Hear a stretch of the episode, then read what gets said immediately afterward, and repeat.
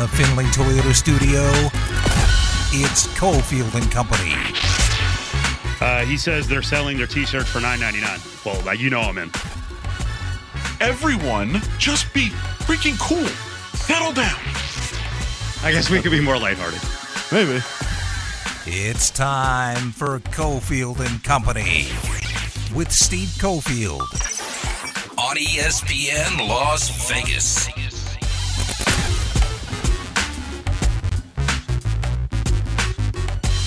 Adam Hill is here. It's Cofield. Ari's back in our Findlay Toyota studios. Busy three o'clock hour. Lots of NBA to get to. More on the Vegas Golden Knights, and we'll get to the Robin Lehner decision here inside of five minutes. It's time for the three, presented by Nova Home Loans. Call now at 877 700 Nova.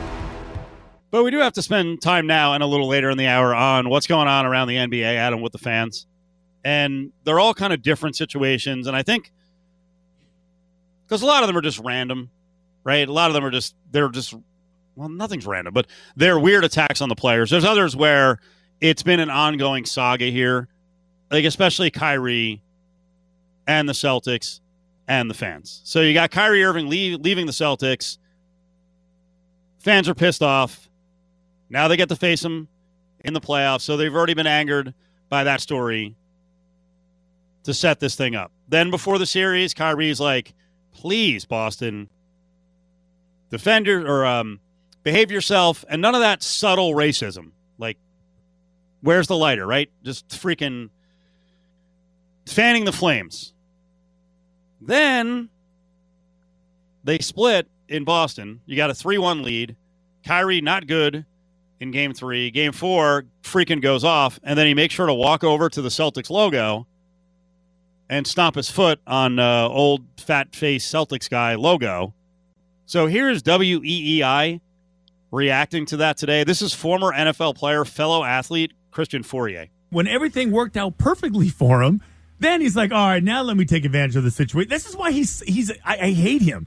Like I hate Kyrie Irving for for nothing to do about his politics or you know just it's who he is as a person. He's a terrible human being.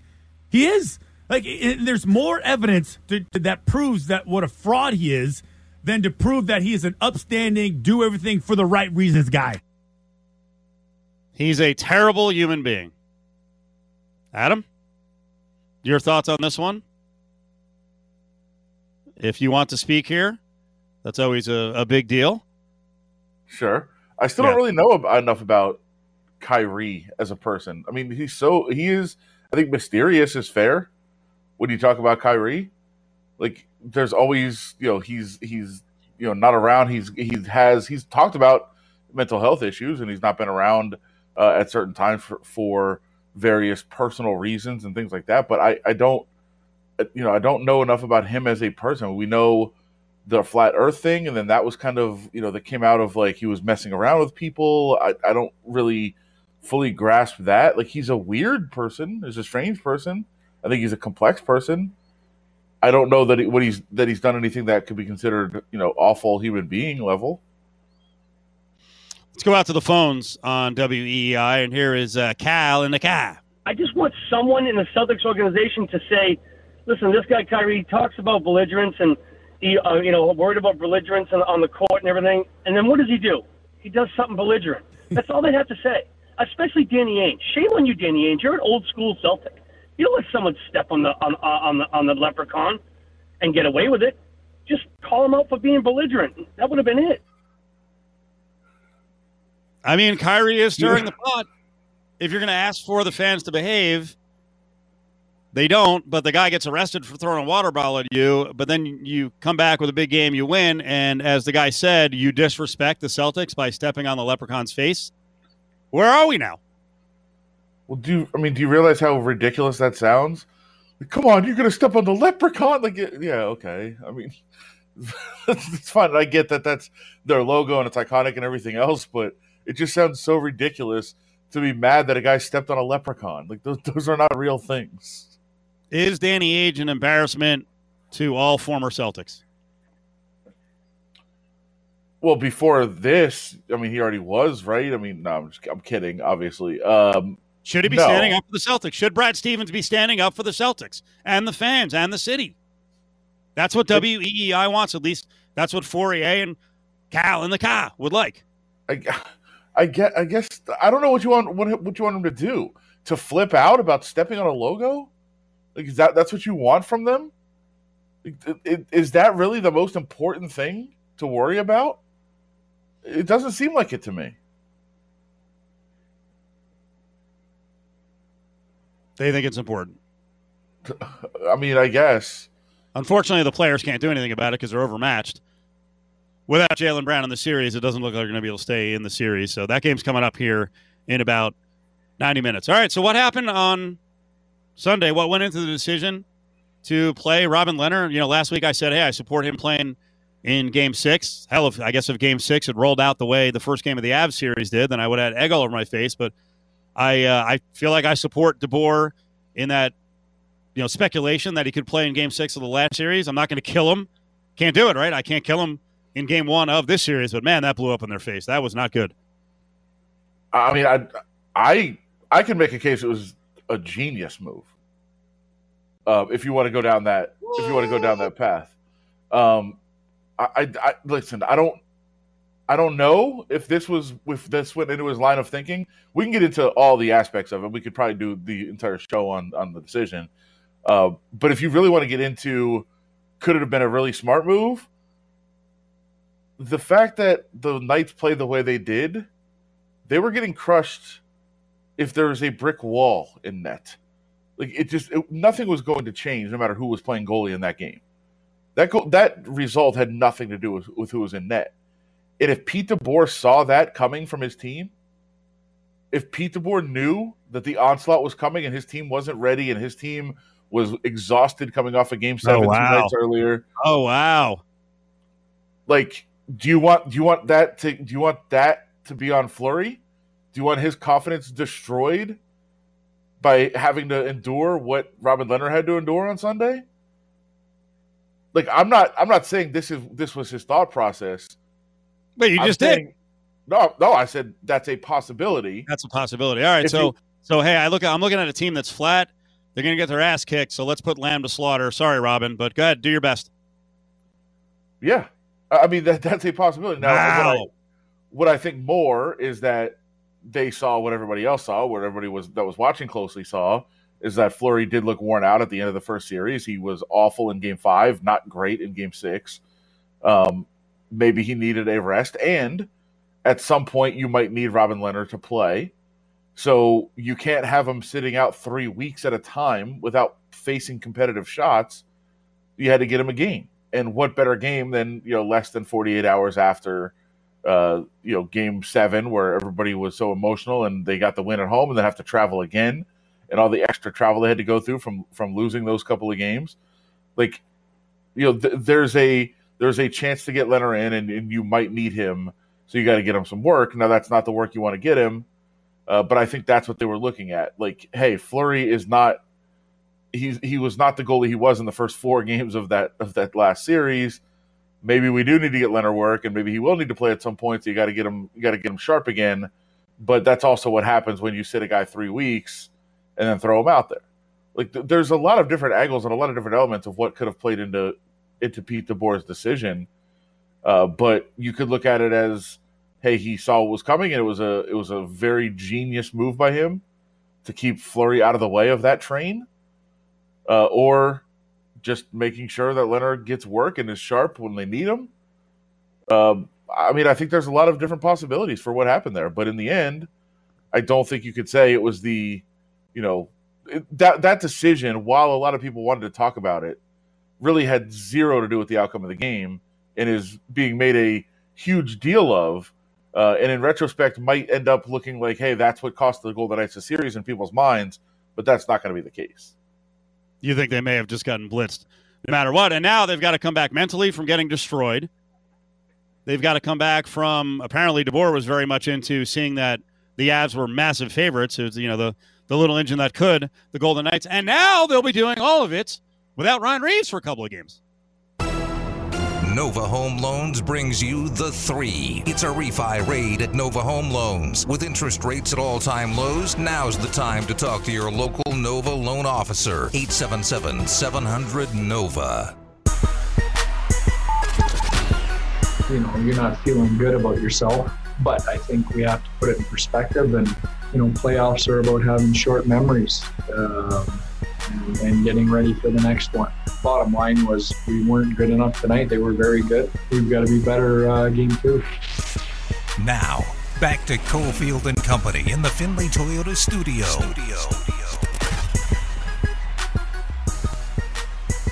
No nonsense, Pete DeBoer. They got to be better. They were not good in game one, and all of it should not be laid at the feet of Robin Lehner, Steve Cofield, Adam Hill. Let's go up to uh, Denver and get the story for game two, get the story out of game one as Peter Baugh covers the Avs for the Athletic. He joins Cofield and Company here in Vegas. How are you, sir? Hey, how are you? I'm doing well. We're good. We're good. All right. Well, let's uh, let's start by going back and and uh, give us your take on what you saw. Uh, was most of that Robin Lehner, or was that the team in front of him that led to an absolute destruction at the hands of the Avalanche? Uh, it was mostly the team in front of him. I mean, Lehner definitely should have had a few of of those goals, but that was not. Marc Andre Fleury does not change that game to the point to where Vegas wins or is probably even close in that game. It was it was a pretty thorough thrashing. Well, how how close to the best of the Colorado Avalanche did the Knights see in Game One?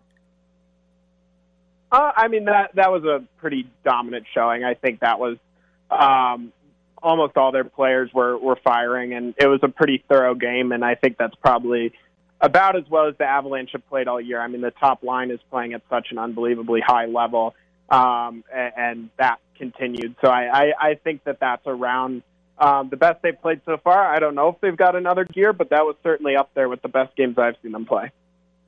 That the top line is so dangerous. We saw once again uh, them coming through, not only playing well but also producing uh, in that game. Uh, I mean, how consistent you've, you've, watched them all year and, and for a while. Like, how consistent has this line been in generating chances like that and finishing chances like that? And uh, how how likely is it that they keep that up all the way through the playoffs? Yeah, I mean, you, you look at these guys, and it's not really a fluke. Obviously, they didn't average two points a game during the during the regular season, but Nathan MacKinnon averaged over a point a game. Mikko Rantanen averaged more than a point a game and had more points than Nathan MacKinnon. Um, Gabriel Landeskog averaged just under a point a game. So these are all really incredible players uh, who kind of have different skill sets that really complement one another. And then they all raise their game in the postseason. I mean, I think you saw you saw last year Nathan MacKinnon was unbelievable in the postseason, and Mikko Rantanen has an 18 game playoff point streak. Um, so I, I'm not going to sit here and say that they're going to be averaging two points a game for their whole playoff careers or anything like that. But I mean, it it does seem like this line is is playing at a really elite level and is is going to keep up what they've done so far this postseason. Well, you know, if they if they were doing it on their own, it's a little bit easier to contain for another team. What what other lines did we see really kind of pop? Like who played well in that game? Um, and and can that be expected? Can that depth be continued? Uh, be expected to continue to play that well?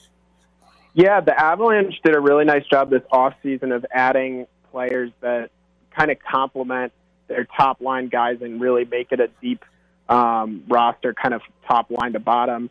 Um, you look at a guy like Brandon Saad, who's won a couple cups with the Chicago Blackhawks. He scored in four consecutive games. He plays on a line with Tyson Jost and Valeri Nichushkin.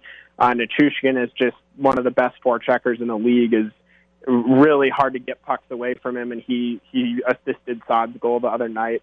Um, Saad scored in four straight, and then you've got you've got guys like Andre Burakovsky, who's won a cup and has is a 20 goal scorer. You've got um, Joonas Donskoi, who had a career high in goals this year, and you've got um, JT Compher, who kind of picked it up late in the season with a big goal against Vegas in the last regular season game, as well as um, a hat trick a couple days later.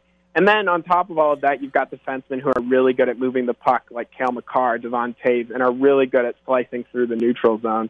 And that makes it really tough on a team like any team, really, um, and especially one like the Golden Knights that's kind of beaten down after playing seven games in 14 days. Um, and you saw kind of the results of that. It's a deep team with a lot of people playing at the top of their game right now. Peter Baugh covers the Avs for the Athletic. Nice enough to join us here as we break down uh, the series here on, on Cofield and Company. Uh, you mentioned Cale Makar there. Being in that arena on Sunday night, he was the guy that really stood out. I mean, as good as the, that top line was for Colorado, it was just incredible to watch him play uh, in that game. What have you seen in terms of his development? He's still so young, but he's playing at such an elite level. Uh, how how has it been watching that guy develop, and, and where is he at in his development right now? Yeah, I mean, he's unbelievable. He's 22 years old and already on the short list in terms of best defenseman in in the league, and is it, it just looks like he can get anywhere on the ice that he wants to. He can he can if there's a place he wants to be, he will get there. And he's also so good at distributing the puck, like you saw um, with his pass to Gabriel Landeskog for the second goal. And that's an example of one where that's just a Golden Knights defensive breakdown. And I don't think if Fleury's in that, that doesn't change anything. Um, but Makar is he's so dangerous on the power play. Um, he's he's got a really nice shot, um, and his skating is just unbelievable. And I think an underrated part of the game, is, his game is he's really good defensively too. I mean, he's he's a pretty complete player, and I think people see the offensive numbers he puts up and just kind of assume that he's this like just stud offensive player. But he really is a complete player. His defense has improved a lot, and I think that's one area when you look at development, and that's gotten better. And it seems like, I mean, he's 22 years old. He's theoretically still improving, and that's really scary for the rest of the league, considering how good he already is. Um, I mean, this guy looks like he's going to be in the conversation for Norris trophies year after year after year. We saw how dominant Colorado, was in that first game, and a lot of it is Colorado, a lot of it is Vegas just wasn't good at all uh, in that game. But where could the Avalanche be vulnerable at any point in the series? Um, I mean, you look up and down their roster, and it is not a roster with apparent holes. I think in the past, health has been an issue, um, and that is it's hard to stay healthy for an entire postseason. So that's I think one of the big questions for the Avs is is can they they maintain this health and um, if they can, it's not a team that has any apparent holes. I mean, you look at at their top; they have top level skill on their top line. They've got depth throughout the rest of their lineup. They've got three top pairing level defensemen, along with Ryan Graves, who led the league in plus minus last year. And they've got a goaltender who's playing well. So this is not a team that has obvious holes. Um, it's it's kind of just if they can stay healthy the a lot of the talk coming out of the game certainly was about the blowout, but a lot of it was also about uh, Ryan Reaves and, and the Graves situation. Uh, what, what, what was your read on that, and what is kind of the uh, the locker room thoughts a couple days later as we hear from some of the players and the coaches on the suspension and, and just kind of the fallout from that uh, that incident late in the game? Yeah, so I guess you could say it started in the second period with Graves had a hit on uh, Janmark on Vegas. That hit, I I realized like a lot of fans were were pretty upset about it, but it it was certainly a late hit. Um, but Graves got it. Most of where Graves hit him was in the chest, and then his his kind of he flew backwards, um, and that made a lot of Vegas people mad. But I think it probably was handled fairly where it was an interference penalty. That wasn't worth a major penalty. It was just a it was an interference play, and he got put in the penalty box. I was maybe a little surprised he didn't get a fine for it, but it wasn't it wasn't nearly as egregious as I think um, some people in Vegas made it sound like. I think the the pro- the game moves really fast sometimes, and Janmark was looking at the puck and didn't necessarily see Graves coming, but it, he had just passed the puck, like he had just had the puck. So a lot of Vegas players clearly were mad about that, and then you saw as the game as it became clear that the Golden Knights weren't going to be able to come back. Um, you saw guys kind of start to go after Graves a little more, um, particularly Ryan Reaves. Um, the incident that happened at the end of the game was, it was, I mean, it was not a good play. It was, it was, he, he, he threw him to the ice and kind of put his his uh, knee on his head, and it was it was not nice to watch. Like it's tough to see those things. Same with like with the Avalanche when Nazem Kadri last series like hit Justin Faulk. Those are plays that you don't want to see in a hockey game. It's it's unfortunate whenever you see something like that. So um, I think Colorado's players have done a pretty good job of keeping their composure when talking about it, but they also, I would imagine, are not happy about it. I mean, Gabe Landeskog said that it was pretty clear that Reaves was going out there with an intent to injure. Um, you, Philipp Grubauer said Reaves usually plays within the lines, but that time he certainly crossed the line. Um, but they've they've mostly kept mild mannered, but it definitely was a play that a lot of them weren't thrilled about. The uh, game two is not tonight because the Nuggets are playing in Denver. Is is this a little bit of just a really bad break for Colorado, who I assume would really want to be back out on the ice as soon as possible after that game? Yeah, maybe, but I think that as they showed going into game one, rest rest never hurts. I mean, they they came out flying in game one and hadn't played for a week, and it's I think that if any, I think it's less of a bad break for Colorado and their level of play, and more of just a good. I think it'll be good for Vegas to rest up, um, to get there. Um, I don't know. They had to play seven games in fourteen. I guess eight games in sixteen ga- days if you count the count game one, and that's a lot of playoff hockey. Now you can put Marc Andre Fleury back into into net, and he's had a good chunk of rest at this point. point, and I think I think it certainly could lead to a fresher Vegas Golden Knights team. I don't know if that's enough uh, to make it competitive, but it certainly is better than, than it should hopefully lead to a better performance from them than we saw the other night. Getting ready for game two, and like Adam and uh, Peter were just saying, a little delay as it'll go down tomorrow.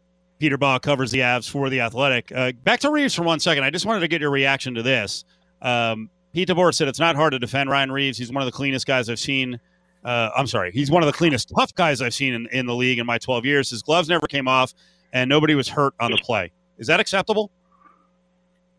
Is is Pete DeBoer's explanation acceptable, or is what Ryan Reaves is acceptable? is is his explanation acceptable to you as a hockey viewer?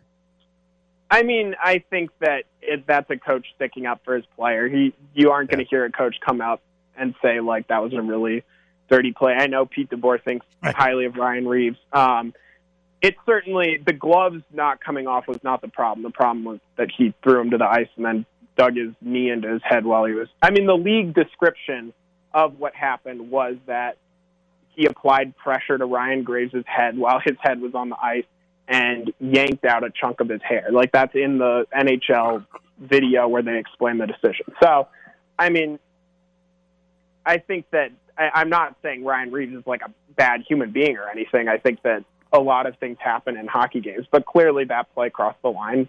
And I so I don't I don't know if I necessarily agree with Pete DeBoer's explanation, but I I understand that that's a coach trying to stand up for his player. So last one, Peter. I'm going to go off the beaten path here, and we haven't gotten to this topic yet. And Adam is uh, has been in newspapers. What are you talking now, Adam? 20 years, 21 years, yep. right? Uh, yep. I've been around the block. We're a little older than you, Peter. So uh, but I do want your take on this, okay? Because I, I know you're you're a little fresher in terms of you know studying the stuff and the philosophy of media. Where do you think we're going after what we saw with Naomi Osaka, and now this push by a lot of people who are like, why are the athletes talking post game, and especially when they lose, why should they talk to the media? How do we answer that? I, I want your take. Like, why do we need to do that, and where could we be heading if we don't have post game access to the players? I mean, I, I think that that's and it, that is an issue a little more uh, distinct to tennis in the way they do things with the the big press conferences. Whereas in team sports, it's generally in non-COVID times a more open locker room where players can have more personable conversations, and it's not as. I mean, I think that. I think oh, if you look at Naomi Osaka's statement that she put out, I guess it was yesterday. I thought it was a a really good statement and really fair. The idea of like just how how not even after a loss, but just it's really scary for her to talk to to reporters. Like she gets a lot of anxiety about it, and I think that's something that we have to keep in mind and me, as as media members, like being empathetic when talking to these people. And I think press conferences are just a tough setting sometimes because it is kind of this like everyone's looking at you. Um, it's broadcast sometimes nationally, sometimes worldwide, and that's that's scary. um, which is why I think that I guess having the I guess more intimate in person locker room access is really important because then it's not as overwhelming. It's not as like the athlete can choose themselves to say, I'm not really feeling talking today. I'll talk to you tomorrow or something like that. Um, yeah, I don't think this is going to, I, I wouldn't guess this will have like a major ripple effect on team sports. I think a lot of athletes have good relationships with reporters and there's reporters that they, they don't always get along with, but I, I don't, I don't necessarily see this trickling down past um, Grand Slam tennis. Uh, maybe there will be instances where certain athletes decide not to talk, and that's completely their right. Um, but I think that I'm trying to, I guess, gather my thoughts on it. But I, I think that this uh, instance is a little bit different. Yeah, I get it. I get it. There's a lot to think through here, and we uh, we do appreciate it. We'd love to have you on later in the series. Thank you so much. All right, take care. There he is, Peter Baugh. Uh, went to Mizzou, so that's a big journalism school. I figured I'd lean on him. He was, I'm sure he was, just, you know, he's pretty fresh from learning the ways of journalism. And Adam, I want to get into this more in the the Big Five. What do you think of, of what Pete just said there? Um, yeah, it's not going to really lead to anything, or is there the possibility that you're going to have a lot of teams who are like, yeah, you know what? Let's protect the athletes and let's not have them do uh, post game press conferences. Then you're like, okay, let's all go in the locker room. Nope, can't come in the locker room either. Is Pete right? Is this all going to work itself out, or is there going to be a point where hey, the news that we get post game is going to be coming from the team and the team only, or the players and the players only on their own social media. Well, I think people are going to try. I think there's gonna, there's going to be a lot of attempts at it. Uh, a lot of you know a lot of teams that say, hey, you know, we're going to you know try to try to block access or not have access or you know keep people in the locker room, which I already thought was going to be the case anyway.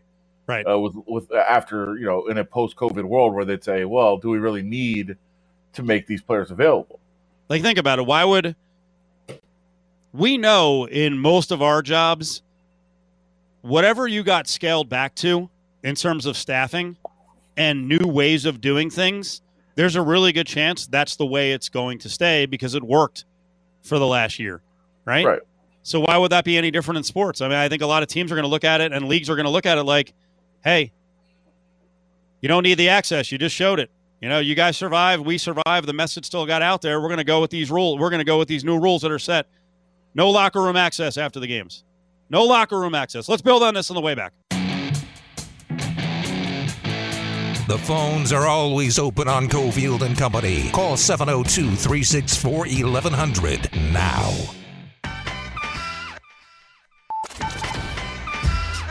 This is our job. You know, this is not a a game or you can just kind of just do whatever you want to do and run around. Um, and they look fun, entertaining. Um, it is our job, and we take it very seriously. So I think as fans, my advice is just to be watch the game, enjoy it, and sit back, whatever.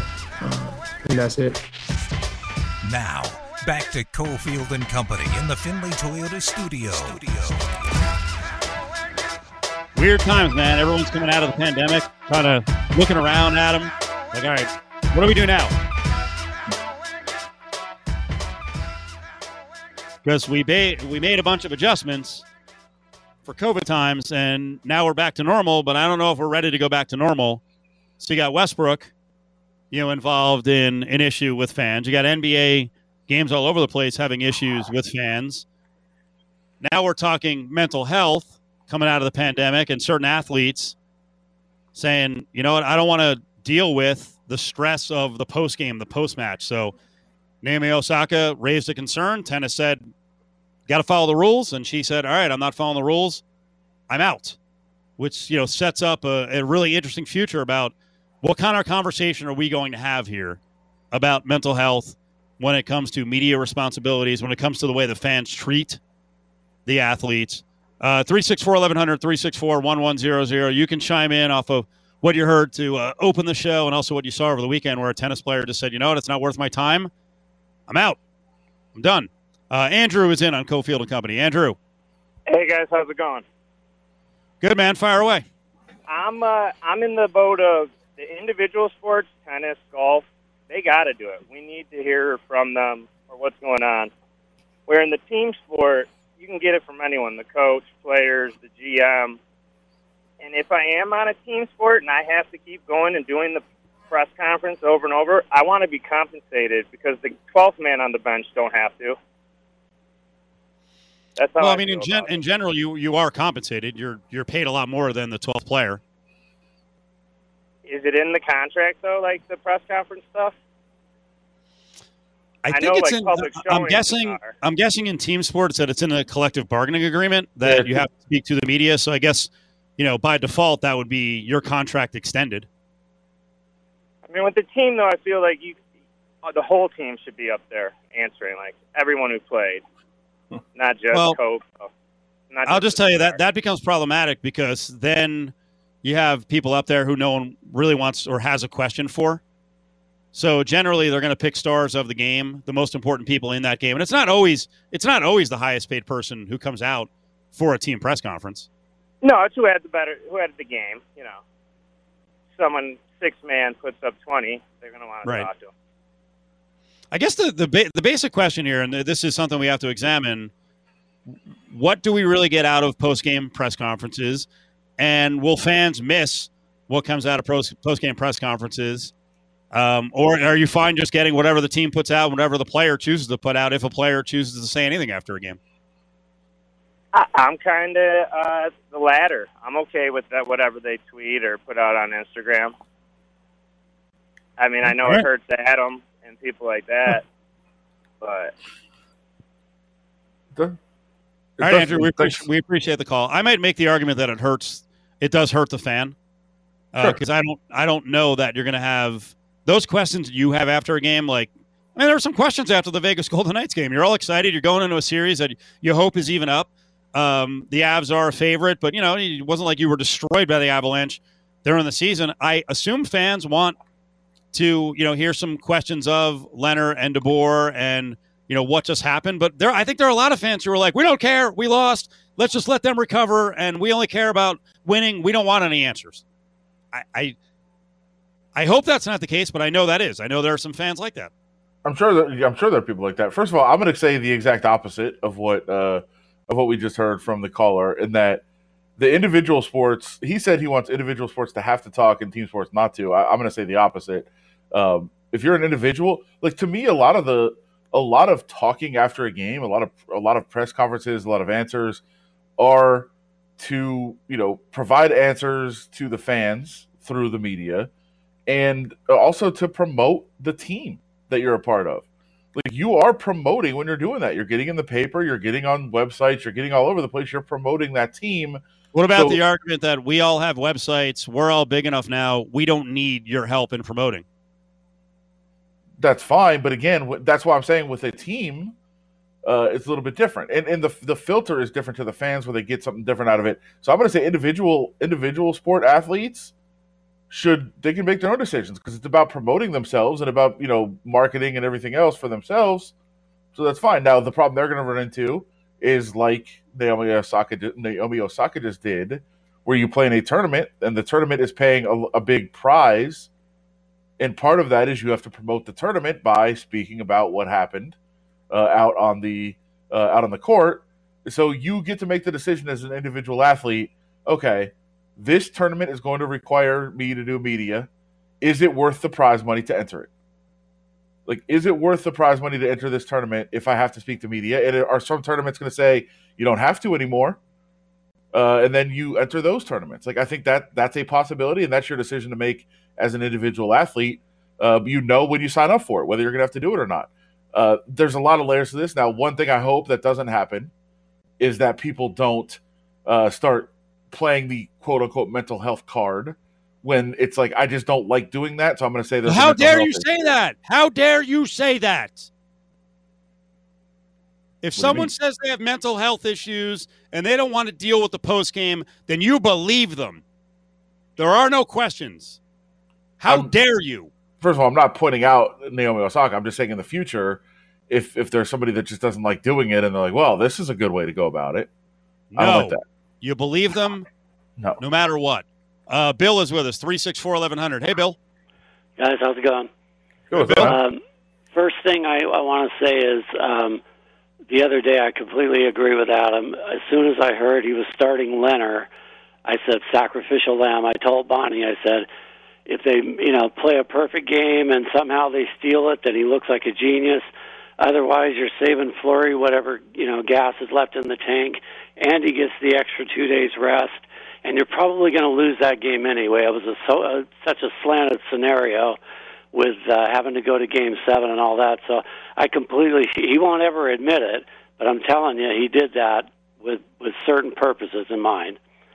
Um, as far as the athletes go on the press conferences, um, I think, as you always say, Steve, it's a slippery slope. Once you start letting one do it without any repercussions to it, then all of them are going to want to do it, or some of them are going to want to do it, and then you have to set, all right, are we going to do a new precedent here where nobody does it, or are we going to do a full on thing where if somebody doesn't agree to this, especially in collective bargain type situations, you're going to have to start doing some heavy fines or suspensions or something because, like you said, some people are genuinely going to have anxiety about it or just you know have you know tremors about it, and then you're going to have the other guys that are like. Man, I don't want to answer questions after that game. We just got our heart ripped out. I, the last thing I want to do is talk to some schmuck from Des Moines on his uh, on his deadline that wants an answer to a stupid question. So um, I think you got to go one way or the other. I don't think there's a halfway on on any of this. All right, Bill, we appreciate it. I will Thanks, step man. in and defend press conferences because I saw a lot over the weekend. Why do they have to come in and, a- and answer the same mindless questions every time? All right. Well, most of the questions are not mindless. And actually, the questions that people really have issues with are the tough ones Yeah. that, that a lot of fans would want to ask. Um, so this, like, I, I with Naomi Osaka, I'm not questioning. i- i- you know, if she gets freaked out, then we got to look into this and figure out a better process for post match uh, in her case and and many others. But I do think there's an examination of like just to throw out there, like, hey, they always have to answer these stupid questions. All right, well, give us a, an example of how many stupid questions, why you think they're stupid, and maybe an examination of why they're asked as well, because we get that all the time, right? After uh, events, and people are like, "Oh, it's a dumb question." Like, no, it really wasn't. Just because you didn't like the question because you're a fan of the team and it was a tough question doesn't mean it was a, a dumb question. You just didn't like the question because it put your person, you know, on the hot spot. Uh, Scott is with us. Hey, Scott. Hey guys, how you doing? Good, Scott. What do you think of all this? Well, I was what about the post game? Look at the players when you do it. You have two players up there, and one's talking and the other one's waiting for a question. They look like they don't want to be up there. Now, if you look at the player that isn't getting having a question asked to, he's either staring at the table or he's got that forty yard stare on his face. and so I just get that feeling they don't they they do not want to be there to begin with. Uh, that's Right. it. Thank you. Oh, okay. Didn't mean to cut you off, Scott. Yeah, All right, it- 364 1100, 364 Scott- 1100. and Scott there is referring obviously to uh, what we're seeing right now with like NHL, uh, especially the Golden Knights go two players at a time uh, on a dais on a Zoom. It is it's it's weird, like it is Yeah. weird, and you know hopefully soon we're back to being in the locker room and uh, it's a much different process there. Uh, but yeah, it, it does look weird when when there's two guys up there, one's getting asked a question, Eh, but you get those great interactions sometimes where one jumps in on the other's question or one says something to the other guy or makes fun of his answer or that kind of thing. Like those things are, are kind of fun when they happen, but uh, being in the locker room is is a much more, um, you know, a much more worthwhile experience, I think, for both the players and the media. Ryan is up on Cofield and Company. Hey, Ryan. Hey guys, thanks for taking the call. Thank so you, man. I kind of agree with Adam. Like, if you're a, a single sport athlete, it like it definitely should be optional. Like, if you want to promote yourself, like with golf and tennis, like I absolutely get that. As far as the team sports, to be honest, as I've gotten older in life, you know, I'm in my mid 30s now, and I like the press conferences after like a big game. So like, I find myself after Super Bowl, I watch the press conference, or like, you know, a playoff game, like on on Sunday, I wanted to see what DeBoer had to say about the Knights, and you know, and so I really feel like it. The players shouldn't be required to do it, but if they are going to be required, I think you know, like the majority of the teams, like it's the Lakers, it's LeBron, it's Anthony Davis, it's the superstars. So like you're not going to get to talk to you know, Kentavious Caldwell-Pope. So it's like, you know, whatever. So like, I really just want to hear from them after these big games. Like if there's a blowout or something, that's when I'm most intrigued about it. So I don't feel like players should have to do it. But again, if they're obligated, I get it. But like as far as the single sport, I think it's it's definitely to just promote yourself. All right, Ryan. We appreciate it. So you get a backer there of uh, some of the post-match, post-game press conferences. I've seen a lot of fans who are like, "Yeah, just get rid of them. What's the point?" Uh, Ted wants in. Ted's up on ESPN Las Vegas. Hey, Ted. Hey guys, long time. Glad you're actually taking some calls. Um, so, you know, I think you have to break it up. Obviously, into team sports with CBA. Listen, I, I, I don't. I think there's any question. That, listen, this is your job. It's under the CBA. Are you going to be happy about it? Thrilled without it? Probably not. But you know what? Suck it up for ten minutes of your life, okay, and, and get it done with. Now, individual sports, I think, is a little different. I think what we're kind of forgetting, other than the mega superstars, there's a lot of advantage for athletes. The vast majority of athletes should take advantage of that time and promote themselves, market whatever. If you choose not to or give off some kind of negative reflection of yourself in the media, that's up to you. If you want to deal with it and, you know, whatever issue you have, that's fine from an individual basis. But the vast majority of the time, there's advantage to, to, to do that. I mean, you're living in a world of entertainment or whatever. There are reasons you want to promote yourself or whatever. Again, uh, uh, you know, again, suck it up, put on your happy face, and market yourself and do what you got to do. All right, Ted. We appreciate it. Call in more often. Three six four eleven hundred. I, I, I mean, I think in terms of uh, of this being on the CBA, like again, it is required. It is part of the deal. It's part of your job. Whether you th- whether you want it to be or not as a fan, whether you think it should be or not, that's fine. It is. It's a part of your job. Now, if you want to start getting into, hey, players can take a certain percentage out of their salary and say, hey, that you know that part of my job I don't want to do. Say it's fifteen percent. Fifteen percent of your job is speaking to the media and talking to them and you know answering questions. And if you don't want to do it, all right, fine. Let's let's let's come up with some system where you can opt out of that. And I don't like doing it. I'm not going to do it. Here's fifteen percent of your salary. Like okay, because again, it is a it is part of your job description. If if there's part of your job at work, whatever job you have, if you're you know whatever whatever I'm trying to think what a job would be, but uh you know No, it'd be like it'd be like a, a radio host in the middle of a show in a pinch. Someone needs a commercial.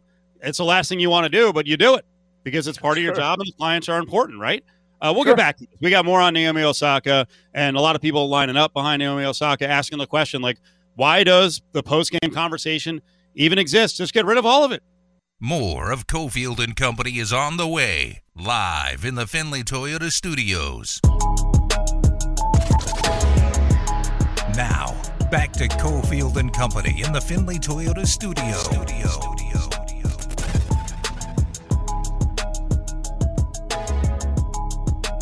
So, Adam, back to the NBA. We have a couple of series that look like they were going to be freaking cakewalks, and now you got big men in multiple situations who are hurt, and it may not just be hurting for now. Are the Sixers in any jeopardy? Embiid is doubtful for Game Five against the Wiz. They were rolling. Something to worry about here?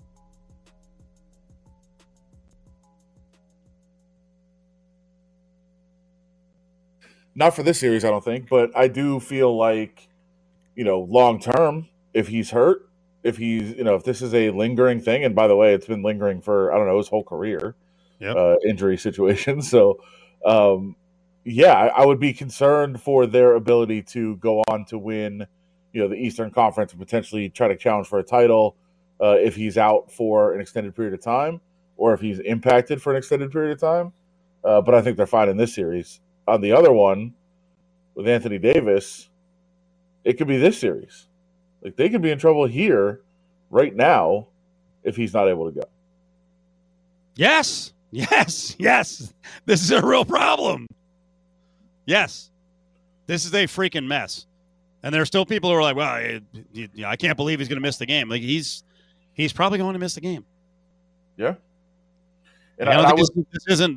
They're not playing games and trying to play mind games. And the difference is, like we just said, that's why I didn't say who's in more trouble this round because I know the Wiz are not the Suns.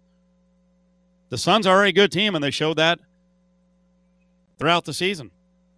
Yeah, this I, I, I mean, th- this tonight is real, real friggin' dicey, real dicey. What are you gonna play? If you're gonna bet the game, what would you play? Well, I'm playing the Suns if, if I know that Anthony Davis isn't playing for sure. I I don't think there's a more clear like decision one way or the other based on an injury situation or something like that. Like there is no other factor in the series.